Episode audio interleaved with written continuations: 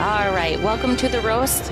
It's Joe and Kelly at Cabin Coffee, and uh, we wanted to bring in one of our customers today. We have uh, in the River Prairie area here, we have a Veterans Memorial, and we brought a veteran with. First of all, it's just it's awesome to get to know our customers and the stories that they share, the fun that we have. It's it's probably the best part of our job, wouldn't you say, Joe?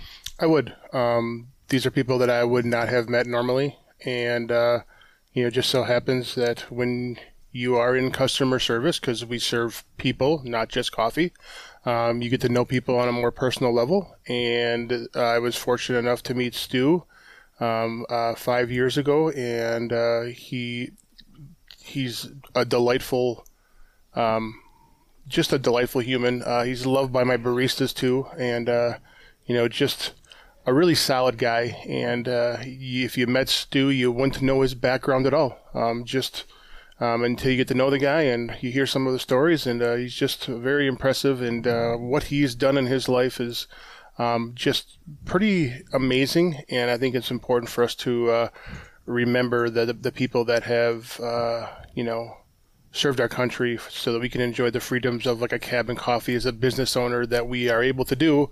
And uh, so, yeah, um, it's it's just an honor to have and uh, to have Stu here. Uh, well, thanks for coming in, Stu, and we want to thank you for your service. Thank you for being a loyal customer of Cabin Coffee. And uh, we'll get into it. I know Joe comes home all the time and shares stories with me, which is one of the reasons why I thought, let's let you share your stories with the world here. Joe, what's one of your favorite stories? Or so can, uh, my favorite story is that I can te- uh, tell you how I met Stu. So we were at uh, the Veterans Memorial. Uh, they were doing like a, uh, a, a fundraiser, or they were just doing a uh, you know it's for the veterans at the event center River Prairie. And Stu walks up to me and says, "Are you former military?" And I said, "No, I'm, for- I'm former law enforcement." And we started talking, and he's like, "So what do you do?" I said, "I have a coffee shop, and uh, he's like, well, where is it? And we walk over to the window, and I point 100 yards away from the River Prairie Center. I said, it's right there. Well, then he's like, oh, okay. So, uh, do you have Kenya coffee? Because I only drink Kenya light roast, and I order it online. And I said, yeah, I got Kenyan coffee, and I roast it on site, so it's fresher than what you're buying. And he, you know, he kind of looked at me like, well, I've been drinking this for a long time, and I'm like, well, I think you should come over and give it a try. And uh, you know, lo and behold, he uh, walks in, I think probably a week later, and uh, start a conversation and uh, made him his Kenya light roast, and uh, he's been coming back ever since. Got him hooked, and uh, in that time, it's been a really good uh, relationship, and uh, I enjoy seeing him. He's one of the customers that makes my days a little brighter when it's stressful. All right, Stu, I have to ask, what's your side of the story? what did you think when you first met Joe?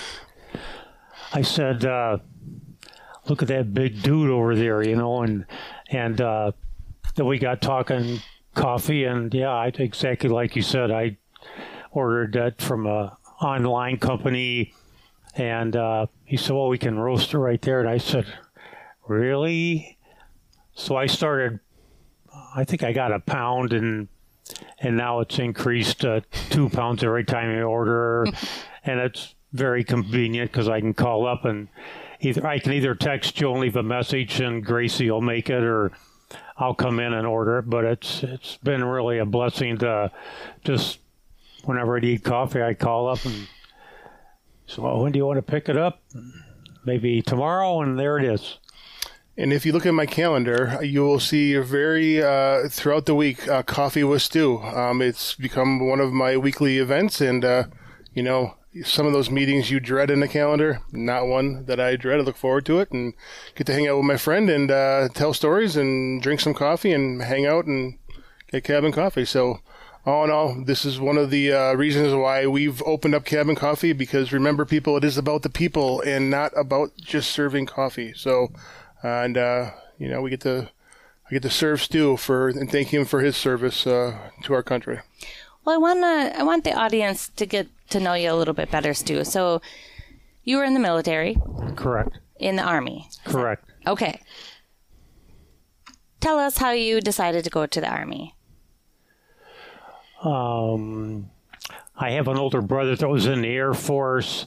I was going to UW Whitewater, majoring in nothing, uh, my dad was uh, uh, sold Beechcraft aircraft in uh, Rockford, Illinois, and I would work down there in the summers on the flight line and uh, start taking some flying lessons. And I told Joe, a friend of mine, his last name was Boss, kept saying, Stu, I'm getting these notices from the Selective Service. And I said, Well, if they're going to your house, I'm not worrying about it. That was my smart. but one day I was at, at the airport. I don't know if I'd taken my lesson for the day, but my dad said, "Well, maybe should we should go down and see the recruiter and see about flight school or something." So I went down to the Army recruiter, and uh, I was kind of naive. They wanted, I didn't realize how bad they wanted helicopter pilots. So I tell the, I do a little presentation at uh, Crestview Academy for my grandkids, you know. So I always tell them that you know, the the test was they showed you a rock and an airplane. They said which one of these will fly, and I picked the airplane, so I got into flight school. nice. So you weren't drafted. You you you volunteered, and you are were a, a Huey helicopter pilot. Uh, and you know, I think in all the movies it portrays uh, just the the amount of stress that would take and what your responsibilities were. Um, and you were, uh, you transported troops and you received a Purple Heart. Is that correct? Correct. Okay. We we inserted troops. We flew supplies. Sometimes we did medevac. Uh, all, all kinds of things. You know, was uh, I was one of the older guys. I would think I turned 21 in boot camp, and the other guys are 19 and 20, you know, but um, you get out of flight school. Uh, I went to Savannah, Georgia. Then I went to Vietnam, and I kind of a hot dog thinking you're bad, you know, and then you get over there and you've got all the extra weight of crew chief and gunner and two M60s and all that stuff. So it's like learn all over again. Everything you thought you were really good at, you don't feel very confident in, you know. And so we were way up north by the DMZ. Uh, probably the first 30, 40 days I flew once. We were filling sandbags to put around our tent otherwise. And, and, uh, and it's some of it's a people thing like it's a little relevant. We've talked about people management and how you treat people, and it's the same thing. Uh, the first guy I flew with was terrible. He yelled and screamed and just I was scared to death, you know. And then the next time I flew, maybe a month later, uh, I had a different fellow. And he said, Well, Stu, this is how we do this and how you come into an LZ, a landing zone. And, and, uh, so the person makes all the difference in the world, you know, and it just got better and better. And and there was one little fella that was our company instructor pilot, and uh, I was having difficulties coming over the tops of the trees into an LZ and and running out of uh, power in a sense. And he was, said, "Well, just do this and this," and that. That was it. Wow, that sounds scary. Yeah. Uh, and how old were you? You said 21 at the time? Yes. That's an unbelievable amount of responsibility for a 20 year, 21 year old. I remember when I was 21 too, and uh, I wasn't in charge of anything like that. I was just trying to navigate college and uh, show up on time for practice. So we've had very different experiences at our 21 years of age. so you uh, received a Purple Heart uh, for being wounded. Uh, can you tell us a little bit about that story? We landed in an LZ or landing zone. It was a larger one. Uh, we shut down for a while waiting for this. We might have been flying. Uh, it was called Charlie Charlie or Command and Control. And so uh, I went. I took my fatigue shirt off. I had my OD green T-shirt, you know, and I was behind the helicopter I hadn't fired an M16 on automatic, you know, so I was back there doing John Wayne. And uh, and I went back up to the front of the helicopter and I saw explosions coming my way. And so my training said, Stu, you should hit the ground. But I looked around and everybody else was running. so I said, Well, that's what I'll do. So I took a step and, and one blew up in front of me and it felt like I was in a sandstorm. I've told Joe it's funny. I was a, what you call a gearhead. I had a Roadrunner, you know, four speed. So I, I ran behind this pile of dirt with this guy, and my arm was all red, and I assumed it was, you know, just a piece of skin holding it on, you know, but I couldn't move my wrist. Hmm. So the only thing I worried about was I looked at this guy and said, I can't shift my car. and then after that, I probably didn't fly. I like it hit my radial nerve, so I couldn't move my wrist too much. My friends called me the claw because I carried my coffee cup like this, you know. and then, uh, long story short, I went down to see a neurologist. He said, "Come back in a month," and so you're sitting around.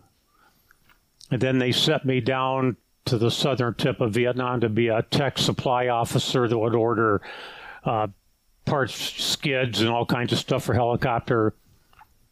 I got back. Now it's maybe six weeks I haven't flown, and uh, they said we'll go back to the doctor. So I'm back to the doctor. Well, he was uh, ETS. He went back to the state, so there's a new doctor, and he said, "Hold your hand out," and pushed on it, and it was not bad he said come back in a month. Well, so I went back to the company area and said I'm I'm free to fly. You know, I'm not going to do this anymore. But I hadn't flown for so long. I had no confidence, mm. mm-hmm. and so the David Strickland was the fellow's name that was our instructor pilot. And he said, "Hey, Stu, do you want to go fly tomorrow?" And I said, "Sure." And so he said, "I'm just going to do." We called it ash and trash, you know, mail run and do some stuff and and he said uh, the aircraft commander sits in the left seat. So he said, Stu, you get in the left seat because I haven't flown right seat for a long time and I want to make sure I'm proficient. So I said, oh, okay. And we go flying around and I'm trying to just hover and, you know, like I don't, not feeling it. And, and we probably flew for an hour and a half or something. He came back and he said, well, Stu, that's your check ride. You're an aircraft commander now. And it was like, man, the confidence went from below zero to way up in the sky. I, said, really, and and uh, that was another miraculous turning point. And good thing he didn't tell you. He didn't tell you ahead of time. You just went up and did it. Yeah, we just went. Thought we were messing around, and you know, the left seat and right seat are about as close as we are, but when you're in that thing, it seems like the left seat's way over there, you know, and but that was uh, a miracle, and then from then on, it was I turned into a hot dog. and I, I, can see that um, just by knowing you for the last five years. I can, yeah, get a feel for you a little bit. So, how many hours are did you fly uh, in Vietnam? I got just about a thousand, which is uh, I'm pretty proud of it. It's way up there for somebody didn't fly for like three months. You were there, or three and a half months, you know, altogether. So we were limited uh, 160 hours a month. Then you had to take a few days off, and uh, so uh, it was 952 hours, something like that. It's pretty impressive. Um, so Another story that I recall from you uh, is uh, after the war, um, you were back in the states, um, but you kind of kept an eye on, had some idea where your where your helicopter was that you flew over in Vietnam, um, and then you had the ability to uh, find that uh, that aircraft and take it for a spin. So you want to tell us a little bit about that? Yeah, I belong to it's called the Vietnam Helicopter Pilots Association, and they have a register of all the aircraft. and And uh, I don't know how many years ago it was. There was a fellow named Justin Seaworth, and he lived in Reno, I believe, and somehow I got a hold of him, and he owned the helicopter. and he said, "Why don't you come out sometime?" And I thought, well, you know, to fly to Reno, rent a car, go there for a few hours, come back. It's, I didn't think it was worth it at the time, so I, I declined. And then uh, years later, he contacted me and said he sold the aircraft to a company called Haverfield Aviation in Gettysburg, Pennsylvania. And my brother, Joe and I kid about, was in this Army security for 20 years, and then he was uh, worked for NSA, and he lived in Maryland. So we were. I was trying to contact this place, and uh, so I went to their website, and I was trying to just say, you know, you have the helicopter I flew it and all this stuff, and then they contacted us and said, "Well, come out, excuse me, on such and such a date." And so I flew out to Maryland. Jeff and I drove up there uh, met these people. They were just super wonderful and uh, put us up in a little motel downtown. And then the next day we went out and it's blue and white now, my helicopter, but it's it's mine six seven one seven three nine one. Wow. And so we went flying for about an hour and a half or something and And did you fly it? oh yeah. After all this time, you you had not flown it for how many years? Fifty years. And you just popped in there like it was riding a bike. Yes, exactly. Wow. So we flew all over, came back, and then they had a big uh, potluck thing in the hangar, and it was just miraculous. And there was a lady there from a small college that taught journalism, and she wrote for the Gettysburg Times or something. And so the next morning, Jeff and I got up, had breakfast at the motel, and then we were going to drive back to his house. And and here's this newspaper there with my picture on the front. It said, uh, "This is a real blessing," you know, and and it shows Jeff and I, and but I so I I don't know if I showed you that, but I have the newspaper and stuff. So Very cool. so I try not to take them all, but I took a bunch. So how different was your helicopter? I mean, obviously, you know, it's been turned into a civilian purposes, but you know, it was military. I mean, I'm I'm I'm just intrigued by what it was like to take the controls again. And I mean, did you remember everything? Did you need a refresher, or was it so ingrained into your training that you could just take over? Do you remember the way it sounded? I mean, was there nuances about the machine that you remember it took you back there? Oh, it's just sitting in the seat. You automatically know the collective cyclic, the pedals, the radios where the gauges are, instruments, you know, and you know, just like this fella, his name was Jim, that was their pilot, and uh, he was an interesting fella. He put himself through a, s- uh, flight training, you know, to become a helicopter pilot. So we took off, and he he took off from the hangar naturally. And then I took the controls and we shot a landing at some place out in the like a runway and flew around and stuff and and uh, the like the operations manager's name was Stan was in the back and then a maintenance fella and so it was kind of funny because I heard him say, "Hey, this guy's still a good stick," you know, and and uh, then I found out that when I was trying to find information out, they said I was actually filling out an application, you know. There you go. So, but it was, uh, uh, yeah, that was once in a lifetime. I mean, I don't know anybody that's got to fly their same aircraft, and and uh, my crew chief, I sent him some pictures. He still lives in California. His name's Jesse Zendejas, and we keep in contact once in a while. And uh, it's funny, I have a picture of him, you know, like when we were so young. Mm-hmm. But it's kind of amazing. That is very cool.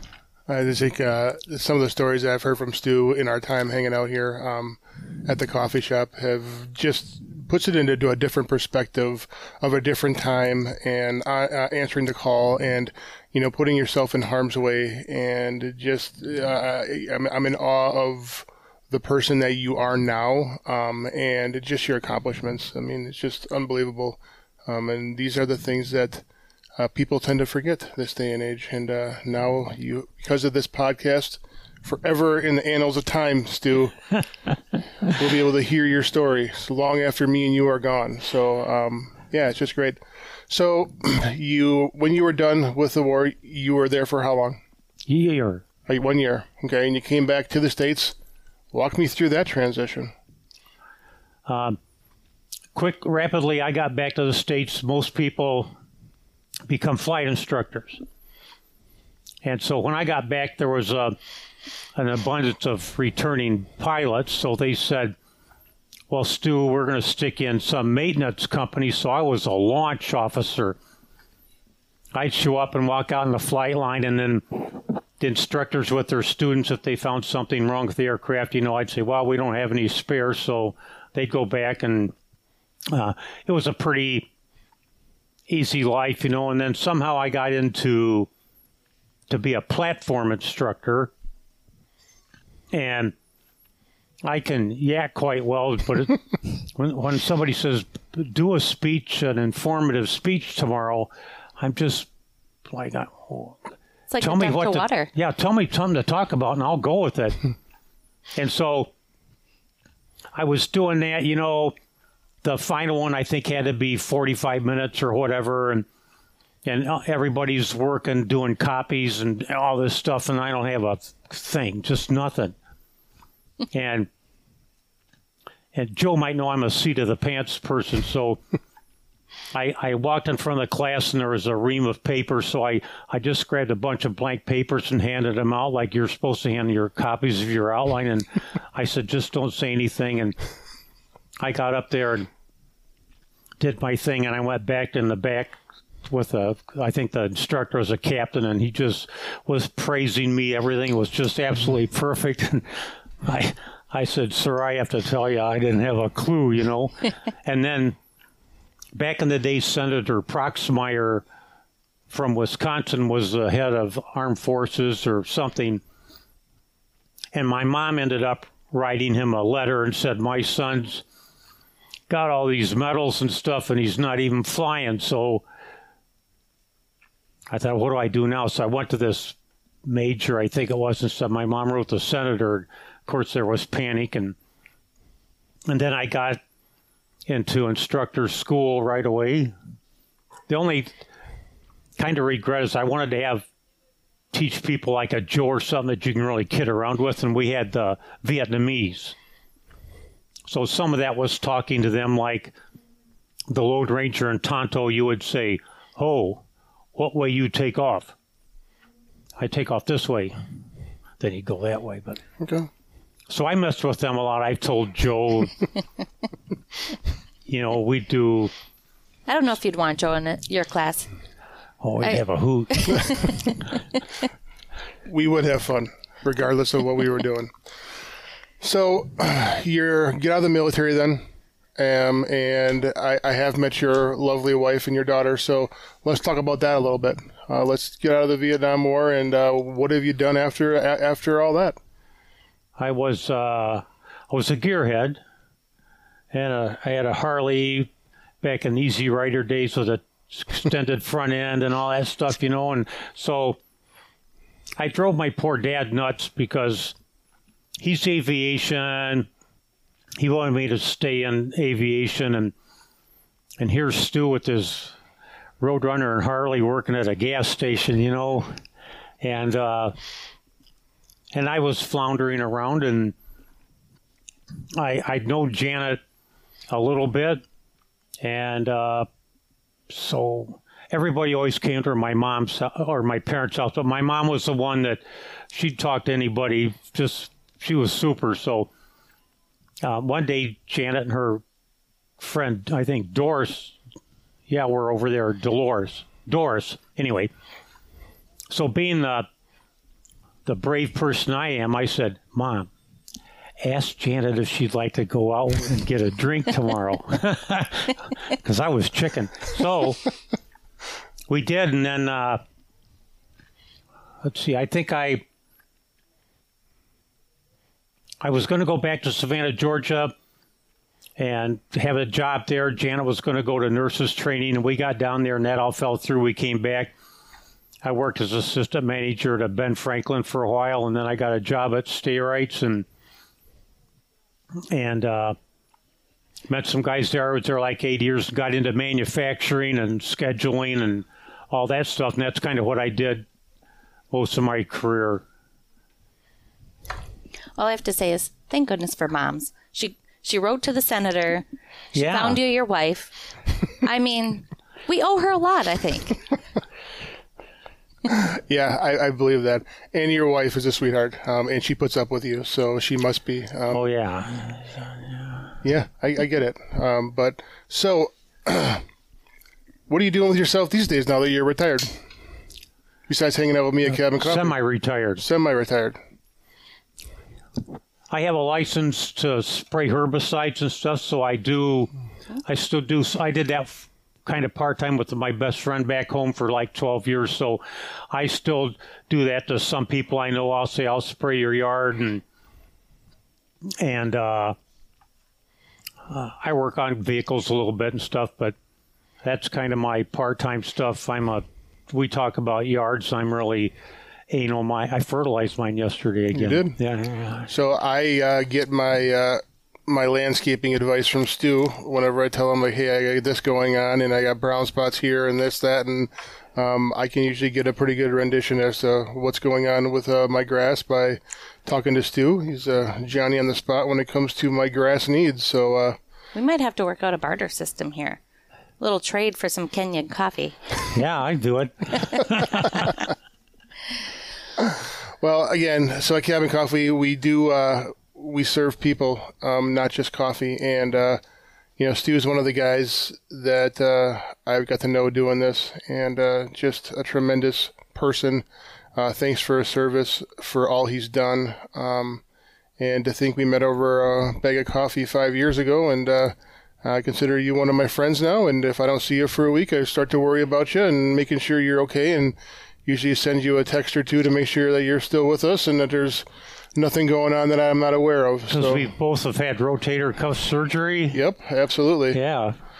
Um, I, he he tells me I'm young. I just tell him that uh, it may be a newer model, but the miles were harder on this frame than than, than on, on a lot of people's. But uh, uh, you know, and it just kind of goes back to the River Prairie, uh, and uh, we have just that Veterans Memorial. And it's such a great place, and they've done so much work with that. And uh, you know, I think it's uh, just great to have somebody on here who served our country um, at such a young age and such a dangerous uh, uh, position in, in the army. And uh, Stu, it's always a pleasure talking to you, and I do enjoy our conversations all the time.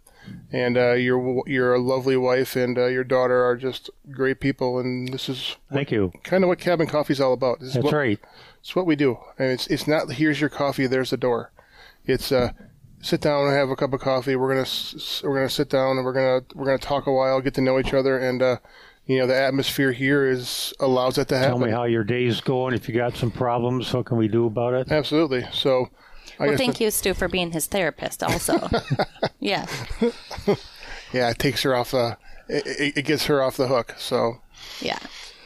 No, I appreciate you coming in. Uh, we did roast you a bag of your Kenyan light roast. Gracie did that Mm-hmm. because Joe sent her a text saying Stu's coming in. She automatically said she'd have the Kenyan coffee roasted for you. So Thank we got you. that. absolutely. Great. And appreciate you. Thanks for being a loyal customer. We're celebrating five years and uh, can't thank you enough, as well as all the listeners and people that support us here in the community.